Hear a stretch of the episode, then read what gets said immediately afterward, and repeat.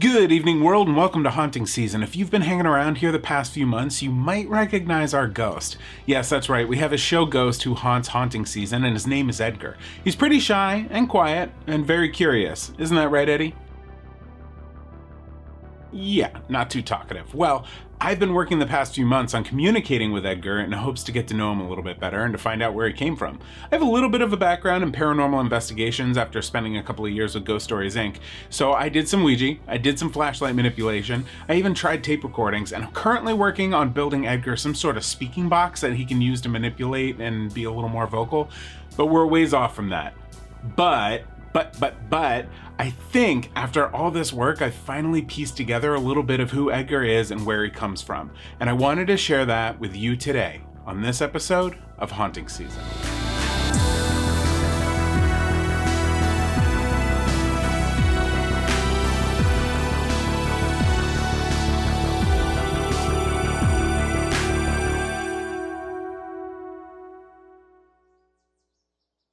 Edgar stood in the doorway of his mother's room, gazing upon her motionless body. Nothing about her felt alive anymore, but that had been true since the arrival of the letter. She was wasting away, which meant Edgar had to do twice the work as he did before. The sheet was pulled over her head, her corpse like hand a pale yellow from malnutrition hanging over the edge of the mattress. If he became an orphan, he'd only blame himself. Back at it, boy. This farm doesn't run on soft feelings. Edgar hated the sound that came from that woman's mouth, but he had two keeps to earn and no room for punishment. He kept his eyes low. Yes, Miss Tanger, softly escaped his lips, and off he went with his metal bucket and an aching heart. Mother was out of sight, but she would never be out of mind. Warm, dirty eggs were first on the list of things to collect this morning. The cool air of the henhouse poured onto Edgar's face and wrapped around the back of his neck like a damp washcloth. A mixture of straw and wet bird crap leaked into his lungs. This was the uncomfortable smell of farm life solitude, as long as you didn't count the flocks of chickens milling about. Hens knew how to mind their own business. Chicken business, like swallowing pebbles and roosting. They would never tell anyone what they heard here, and that made it comfortable to speak out loud. Hi, ladies, just here to grab breakfast. Thanks for all your hard work. Sometimes hearing a few squawks felt encouraging. No, no changes with Mother. She's still kinda still, if you know what I mean. The chickens had no idea. And with his collecting done, it was time to head to the kitchen. This was Edgar's favorite part of the day. The old man who had become head chef, he was a pauper too, had a delightful happiness to him he was quite the cook, but his hands were weak and held a lot of pain. Peeling potatoes is a young person's game. And luckily, Miss Tanger agreed, which is how Edgar ended up sitting on a sack of spuds every morning with his best friend Timothy, taking their time, peeling away, while listening to tall tales about giants and gold digging and gunslinging bandits. There were lots of sour parts to living on the poor farm, but helping Chef was sweet like sugar which the old man snuck the boys when Miss Tanger wasn't looking. Work was hard around the farm. Living there made you state property, and it was up to the individual to reduce the cost and strain on the taxpayers. On this farm, there were 25 paupers, seven of them children, 18 adults, all fed by six cows, 78 chickens, a greenhouse full of produce, and a well for water. But the biggest belly filler was the grain. Heaps of it, up to Edgar's chin by midsummer in an endless field of imagination. Grain made the cold Minnesota winters survivable, and was also what gave Edgar his round belly and skinny arms. But he never worried about himself. Only mother. After breakfast, Edgar found himself outside her doorway again, watching as one of the other women spoon fed her some broth. Soup trickled down her chin and stained her nightgown as she gazed out the window towards infinity. The wind was blowing, which would make for an exciting after lunch adventure in the grain fields. But lunch felt like forever away. Time always stood still when he looked at Mother, maybe because she was a ghost of a person now, a shell being kept alive by bird flavored water.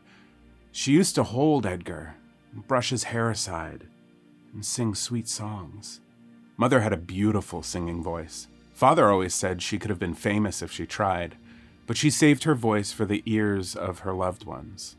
It had been months since she sang, since she showed any sign of herself.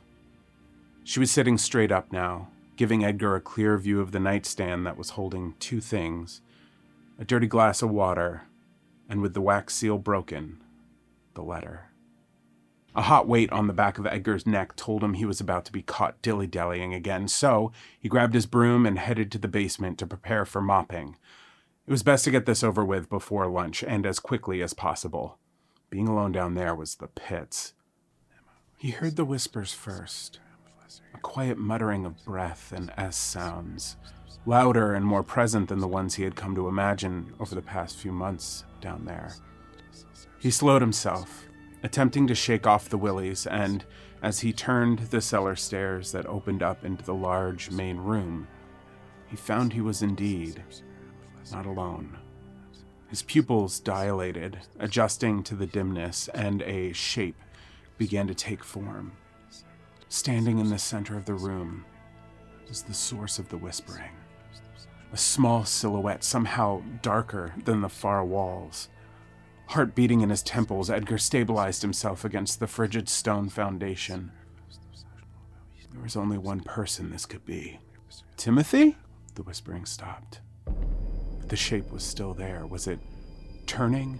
It was difficult to tell. Shapes always shifted in the darkness. The white string of the light bulb suddenly shot into focus just a few feet between Edgar and Timothy. You better stop messing around. It would be foolish to run.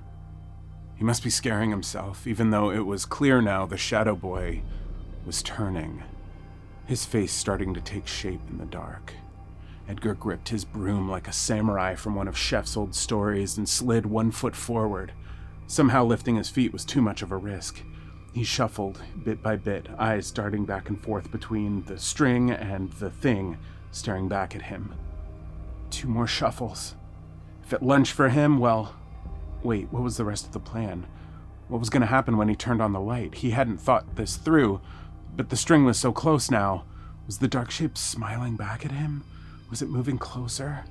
Timothy would have a lot of explaining to do, if that was Timothy. And if not, this could all be it. This could be the end. The light popped on, and there stood Edgar ready for attack, with a dizzy head and nothing else. Edgar!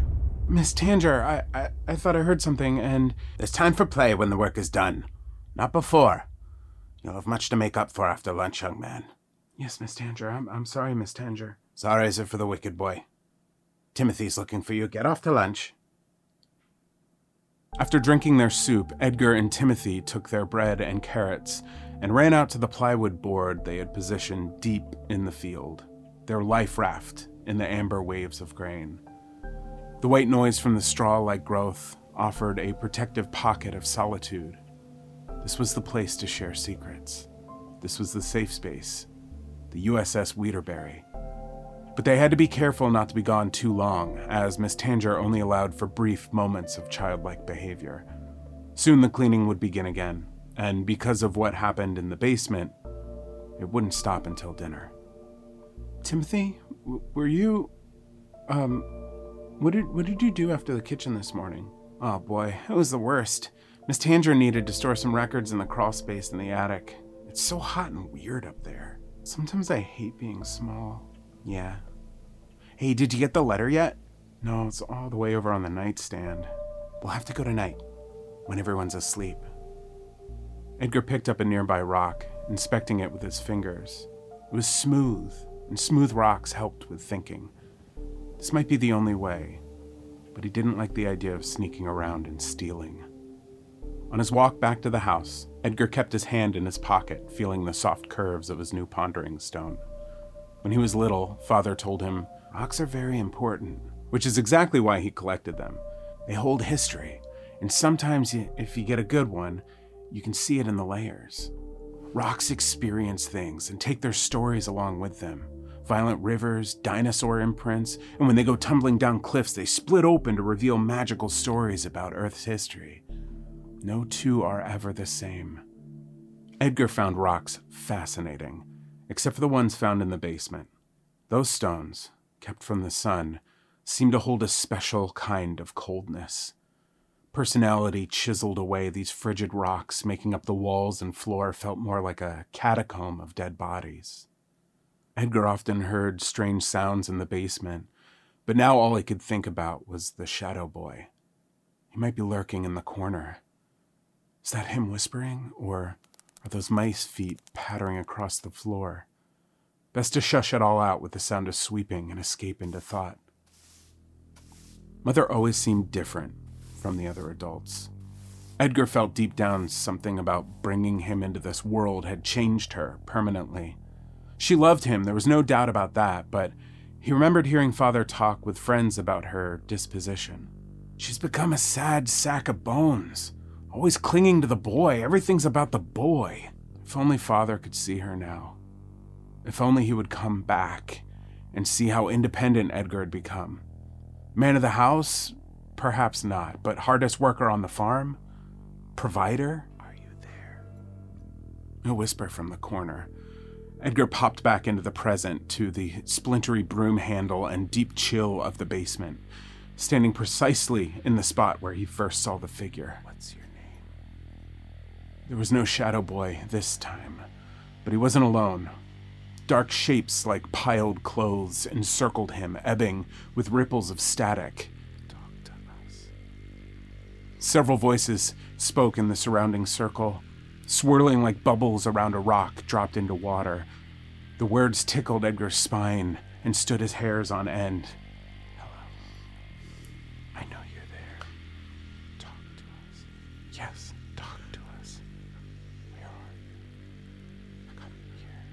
Edgar lowered his eyes, hoping to concentrate away the darkness, but the voices continued to encircle him.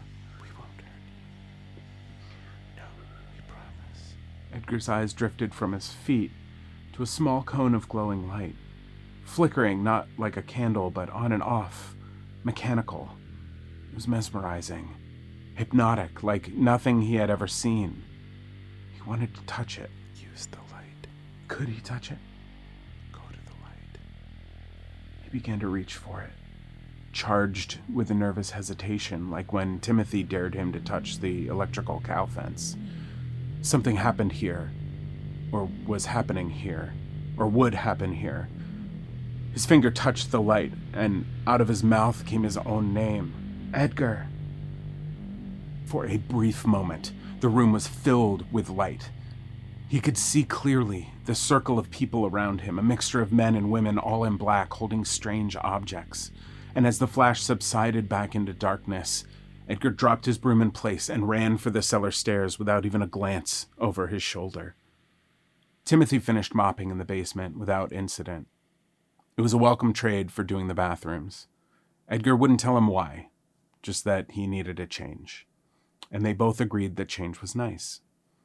The boys met up again after a brief evening nap at 2:30 a.m. outside Mother's room. They had gone over the plan in the grain field, and again after dinner, this was it the big heist to get the letter.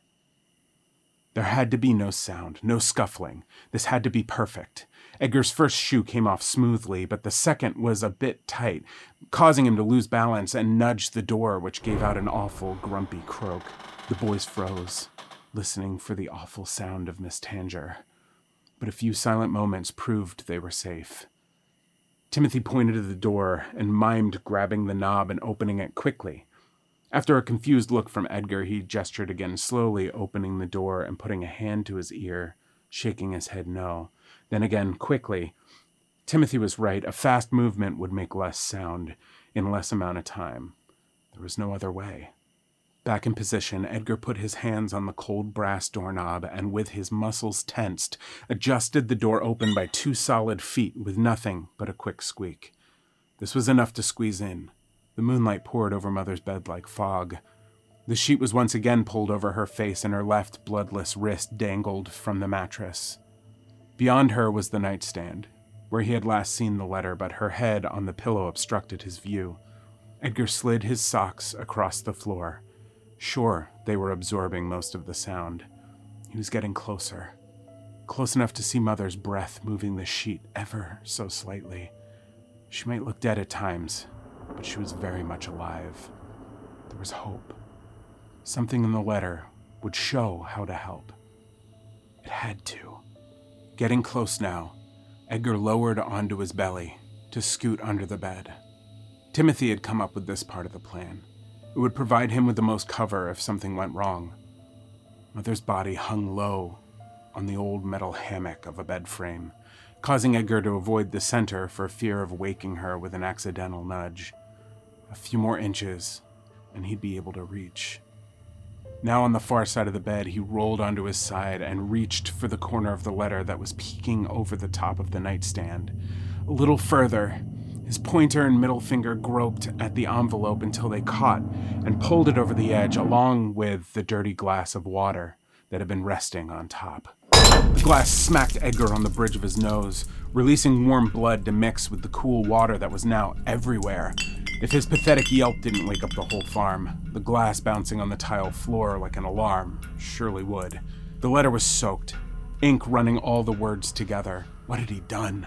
Mother's hand snapped to life, grabbing Edgar by the sopping wet hair and whipped him up to the bed. The sheet had fallen, and her eyes were no longer glazed over, they were black with anger. Edgar let out a whimper. No one had ever touched him in this way. He's dead, boy! He's dead! She barked, spittle splattering his face. He's dead! And he's never coming back!